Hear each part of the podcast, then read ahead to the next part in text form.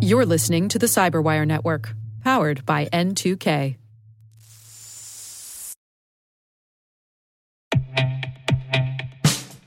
And now, a message from Cyberbit. Mastering cybersecurity is like mastering a sport. You build muscle memory through rigorous practice, then you train as a team to foster cohesion while operating under pressure. Like athletes, cybersecurity professionals thrive on hands on simulation. But traditional courses, certifications, and open source labs won't build you a winning team. You need Cyberbit. Cyberbit offers a hyper realistic simulation environment for your SOC, IR, and C suite to refine your skills, all using the market leading SIEMs, EDRs, firewalls, and WAFs they use every day. Cyberbit is offering Cyberwire listeners a free live fire exercise. Sign up your team now at cyberbit.com slash cyberwire.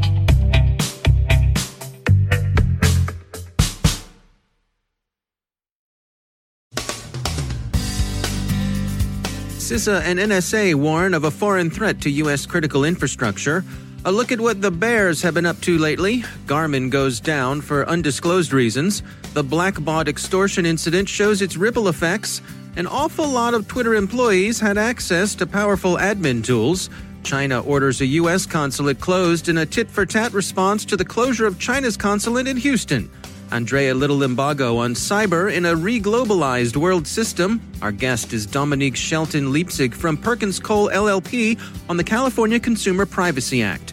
And DJI drones may be a bit nosy.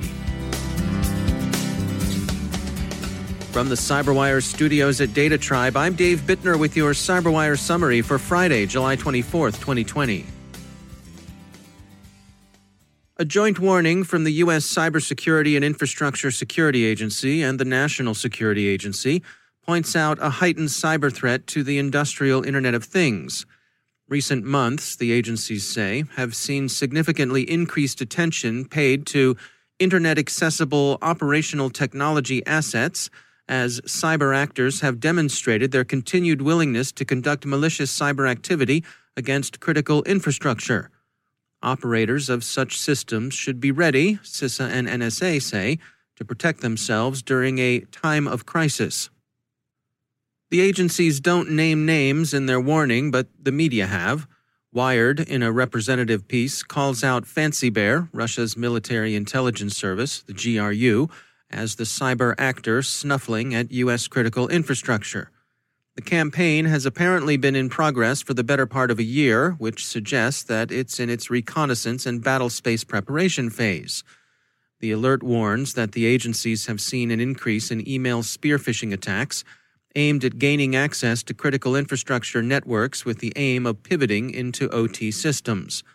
They've also seen ransomware attempts against such systems and ransomware is both disruptive in itself as well as affording an opportunity for information theft.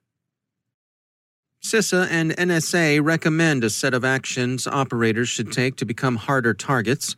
Many of them are solid advice at any time, like their recommendations to develop and exercise resilience and incident response plans and to disconnect devices from the internet that don't need to be connected to it. Some of them, however, including the most urgent recommendations, may be less familiar. For example, quote, create an accurate as operated OT network map immediately, for example, and the related understand and evaluate cyber risk on as operated OT assets. Take phishing. It's not an advanced technique. Anyone can do it, and do it they will, from the high end operators back at the aquarium to the grubby grifter living on pizza and Mountain Dew in his parents' basement. It's troubling, though, when nation states are involved. Their reach is far greater, their timing and coordination are more damaging, and they can be far more patient and focused than the proverbial skid with a fishing kit. CISA and NSA say in their warning, quote, It is important to note that while the behavior may not be technically advanced, it is still a serious threat because the potential impact to critical assets is so high. The good news is that sound hygiene and attention to basics go a long way toward helping targets stay safe. Check out the warning and read the whole thing. We note, by the way, that Fancy Bear isn't the only Russian threat actor in the news lately. Warnings in the UK, seconded by Five Eyes colleagues, have also called attention to the activities of Cozy Bear, Fancy's quieter and more demure sister, a unit of Russia's SVR Foreign Intelligence Service. The Daily Swig has an overview of what Cozy's been up to lately, besides poking into COVID 19 research. The consequences of the Blackbaud hack have spread to more universities and not for profits in the UK, Canada, and the US. The BBC gives the following list of known victims the University of York, Oxford Brookes University, Loughborough University, the University of Leeds, the University of London, the University of Reading, University College Oxford, Ambrose University in Alberta, Canada, Human Rights Watch, Young Minds, the Rhode Island School of Design in the US, and the University of Exeter. Blackbaud, which serves educational and not for profit organizations, stressed to the BBC that not all of its users have been affected, and indeed, the BBC confirmed that University College London, Queen's University Belfast, and University of the West of Scotland, Islamic Relief, and Prevent Breast Cancer were not affected. Blackbaud has been criticized for paying ransom in exchange for the attacker's assurance that they'll destroy the stolen information. An apparently unverifiable promise on the part of criminals seems to many to be grounds more for despair than for hope. So, hey everybody, here's a riddle for you. How many Twitter employees and contractors does it take to hand your account over to someone else? Ah, just one. Okay, so it's not a very good joke, not particularly funny, but it's an interesting question how many employees and contractors had access to internal tools that would enable them to change account settings and give control of those accounts over to someone other than the owner. Reuters says it was more than a thousand, which is a lot of points of human failure. Twitter CEO Jack Dorsey said in an earnings call yesterday that everyone at Twitter feels terrible about last week's hack. We fell behind, the Washington Post quotes him as saying both in our protections against social engineering of our employees and restrictions on our internal tools. It seems that Twitter didn't see it coming, and the question investors and others will ask is should they have? China orders the U.S. consulate in Chengdu shuttered, Reuters reports, in response to the U.S. closure of China's Houston consulate. Such a move had been widely expected. The only unknown was which city's consulate would be the one to go. Concerns mount over the risk of data exposure through Chinese manufactured DJI drones, Cyberscoop and others write. The concern is that DJI's smartphone interface could capture data from users' phones and transfer them to Chinese intelligence and security services. There's no particular evidence that DJI has done this, but it's pretty clearly possible and Sino American cyber relations are clearly in a state where no one is prepared to accept absence of evidence as evidence of absence.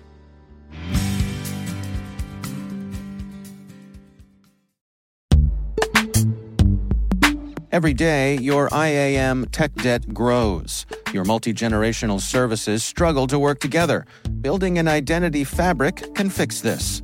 It makes all your identity tooling stronger and allows you to connect any app to any service you want to use with zero coding, zero maintenance, and zero app downtime. Strata's identity orchestration platform separates the identity logic from your applications so you can optimize existing IAM tools and manage them in a single control plane. Now, every vendor, standard, and architecture work together. In short, building your identity fabric means you can secure your non standard apps, keep your complex access policies, retire outdated IDPs, and modernize in record time. So build your fabric with Strata Identity and get rid of tech debt for good. Visit strata.io slash cyberwire, share your identity priorities, and receive a pair of AirPods Pro. Offer valid for organizations over 5,000 employees. Connect today at strata.io slash cyberwire.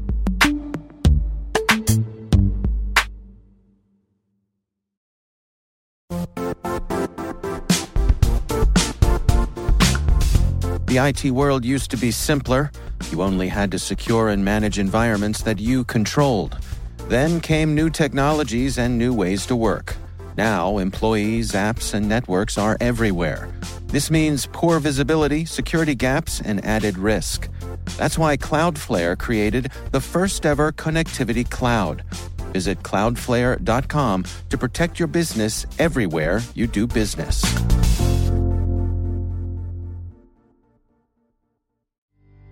My guest today is Dominique Shelton Leipzig. She's a partner at the Perkins Coie LLP law firm and co chair of the firm's ad tech privacy and data management team. The firm is headquartered in Los Angeles, so when it comes to the California Consumer Privacy Act, it's fair to say that they are in the middle of it. The CCPA, as of January 1st, 2020, ushered in eight new rights for California residents. Three of those have to do with the right to know. In other words, California residents can know uh, what data a company has collected about them and the purposes for the collection going back a year prior. They can also know the sources of the data and even what data has been sold about them. Uh, they can also opt out of uh, the sale of data if they're adults. And for children, they have a right to opt in. In other words, kids under the age of 16 uh, have a right uh, to give opt in consent before their data is sold. And then there is a right to access the data, a right to delete the data, and then a right to be free from discrimination or retaliation, really, for exercising any of the other seven rights I just mentioned. So things like special price discounts or, uh, you know, variances in quality of goods that are linked to data, the ability of a consumer to provide consent for the use of their data will be considered uh, discriminatory or retaliatory unless there's some show of the value of the data to the business. So that's where it is right now.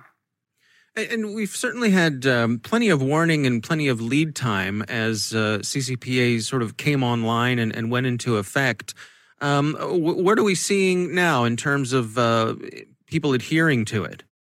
Yeah, so the big news is that effective July 1st, our California Attorney General has the legal right and has already begun, I understand, to begin enforcement. And so this was really the key uh, up until between you know January 1st and July 1st. There was certainly a spate of uh, consumer class actions, putative class actions that have been filed, about 55 of them related to the CCPA. But for the first time, as of July 1st, the AG, our Attorney General, who's the primary enforcer of the CCPA, the entirety of the statute, uh, has the right to begin enforcement. And that appears to be exactly what's uh, taking place right now. Hmm. Uh, can you give us uh, some examples of the types of things that uh, people are flagging? Yeah, so, you know, I think the June 30th and July 1st press releases from the California Attorney General were very telling. In those, he encouraged consumers to exercise their right to not have their data sold by clicking do not sell links on websites. Of course, the statute requires a do not sell link uh, on the homepage of a website if a company is selling data to provide an opt out for consumers to opt out of the sale. Now, there are a vast number of businesses for a variety of different reasons who don't believe that, you know, having a cookie on a website constitutes a sale. The AG and a number of consumer groups have different views about that when the cookie can track the consumer across multiple websites that a business does not own. Now, uh, can you remind us uh, what the reach is of this law? For for example, I, am I'm, I'm here in Maryland. If I'm uh, doing business with a company in California, or if I've got Californians doing business with me, how much uh, do I need to be concerned about this? Yeah, very concerned, uh, actually, because the, the statute has extraterritorial reach in that regard, we're very similar to the General Data Protection Regulation in the EU. So the rights are bestowed on California residents, meaning that wherever California residents are, they do have these rights as long as they are dealing with a business. And the definition of business is in, in itself very broad uh, for purposes of the statute. It includes any company that collects personal information from California residents and does business in California. You don't have to have a physical presence. And then you need to have one of the following three things to be a business in addition. Either you have revenues of 25 million or more, or you have uh, you're collecting personal information of 50,000 or more California residents, or you are deriving 50% or more of your revenue from the sale of uh, data of California residents. It doesn't mean that the company has to make that 20 over 25 million in California. That's just is the company have revenue over 25 million. If it does, and it collects personal information in California, it collects personal information of California residents, and it does business in California, it will be a business. Uh, similarly, collecting personal information from 50,000 or more California residents seems like a lot until you think about it this way. Uh, if you have a website and you have 137 visitors to your website every day from California, that will have you hitting the collection of personal information mark for purposes of statute. Our thanks to Dominique Shelton Leipzig for joining us. There's an extended version of our conversation on CyberWire Pro. You can check that out on our website, thecyberwire.com. We're also featuring Dominique Shelton Leipzig on an upcoming episode of our Career Notes podcast, so be sure to check that out as well.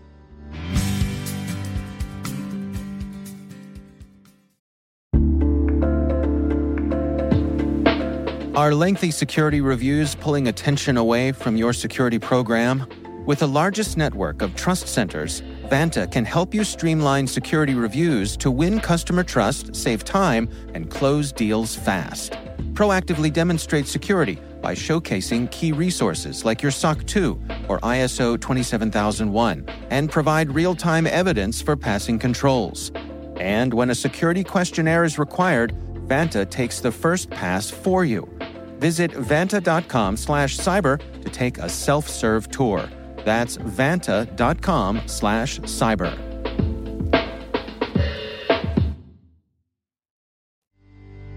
And joining me once again is Andrea Little Limbago. She is the Vice President of Research and Analysis at Interos. Uh, it's great to have you back. I, I wanted to uh, go on a, a, little journey with you today and sort of uh, take a, a, real broad global look at, at where we find ourselves uh, when it comes to some of the changes that you're tracking and, and, when it comes to, to policy around the world when it comes to cybersecurity. Where, where do you suppose a good place to start is? That's a great question because uh, you know I, I feel like we're at a point where things are starting to move really quickly, which you know in the policy space you don't say that very often. Um, yeah. The way I, I look at it currently, and this will you know paint sort of a broader picture. You know, there were these trends that were already underway prior to COVID nineteen and they hmm. were, and we can address you know, any number of these, but new movements towards data storage, less trust towards different countries and their and some of their national champions and their their software, internet blackouts, which we've talked about in the past, concerns over yeah. privacy, data stealing, all those kind of things. They were you know, they are under you know and starting to you know you know become quite worrisome in, in different areas. But with COVID nineteen, I feel like so much has been accelerated because of that as you know, countries hmm. start turning inward. You're starting to see just more tensions are starting to emerge on the geopolitical scene. And so that has direct repercussions for what's going on as far as the, the broader range of cybersecurity and cyber risk that's going on. And so it's hmm. way I, I think about it, it's almost, you know, COVID was almost a perfect storm where you had sort of this fragile system that was emerging. And with such a big shock to that system, it's just become really, really disruptive. And so that's why you start, you know, you know we've seen, you know, article after article on how there's been just you know, a string of you know ransomware attacks and phishing attacks and so forth, you know, linked to COVID nineteen and trying to take advantage of people's their their current states and the work from home environment, all that that's going on. And then at the same time, you know, with on the geopolitical scene, you know, the U.S. and China obviously had you know underlying tensions that were already bubbling up. There, you had that big trade war and tariff war that was going on.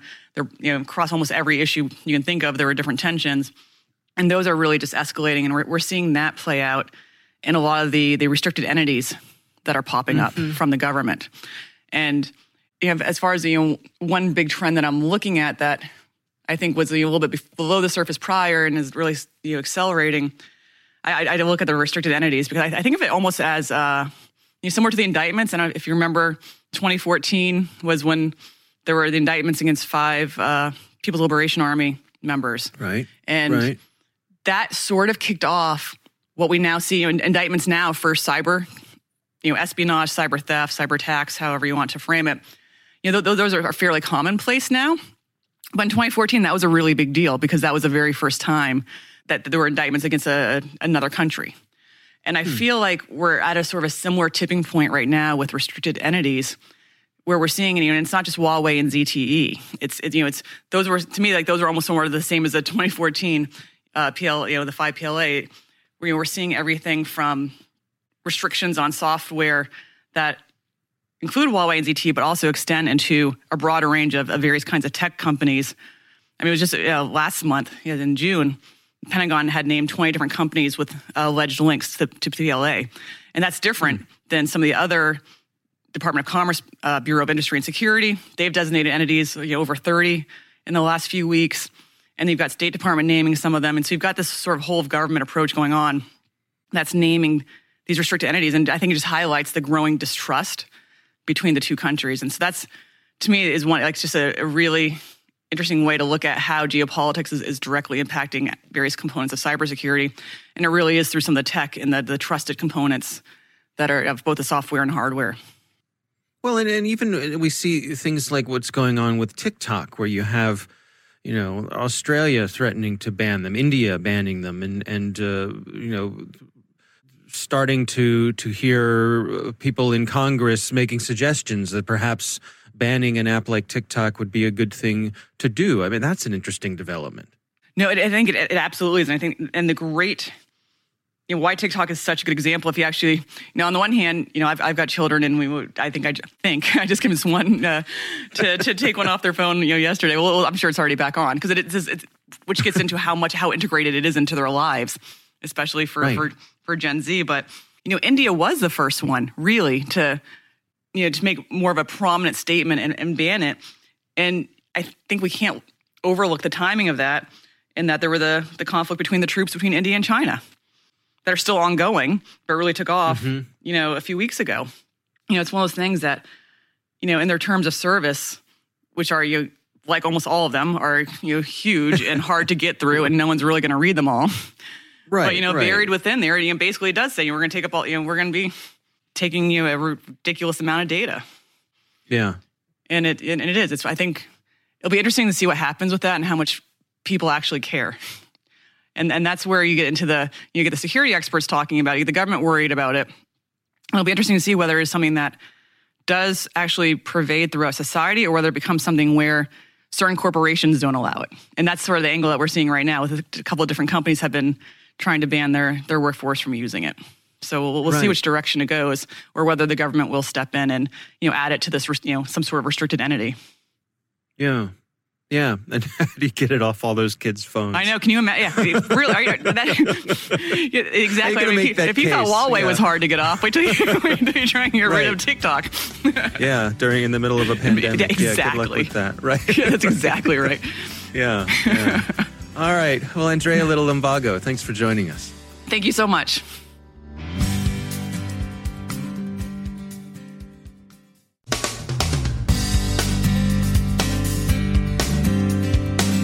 And that's the Cyberwire. For links to all of today's stories, check out our daily briefing at thecyberwire.com. And for professionals and cybersecurity leaders who want to stay abreast of this rapidly evolving field, sign up for Cyberwire Pro. It'll save you time and keep you informed. Listen for us on your Alexa smart speaker, too. The Cyberwire podcast is proudly produced in Maryland out of the startup studios of Data Tribe, where they're co building the next generation of cybersecurity teams and technologies. Our amazing Cyberwire team is Elliot Peltzman, Puru Prakash, Stefan Vaziri, Kelsey Bond, Tim Nodar, Joe Carrigan, Carole Theriault, Ben Yelin, Nick Veliky, Gina Johnson, Bennett Moe, Chris Russell, John Petrik, Jennifer Eiben, Rick Howard, Peter Kilpe, and I'm Dave Bittner. Thanks for listening. We'll see you back here tomorrow.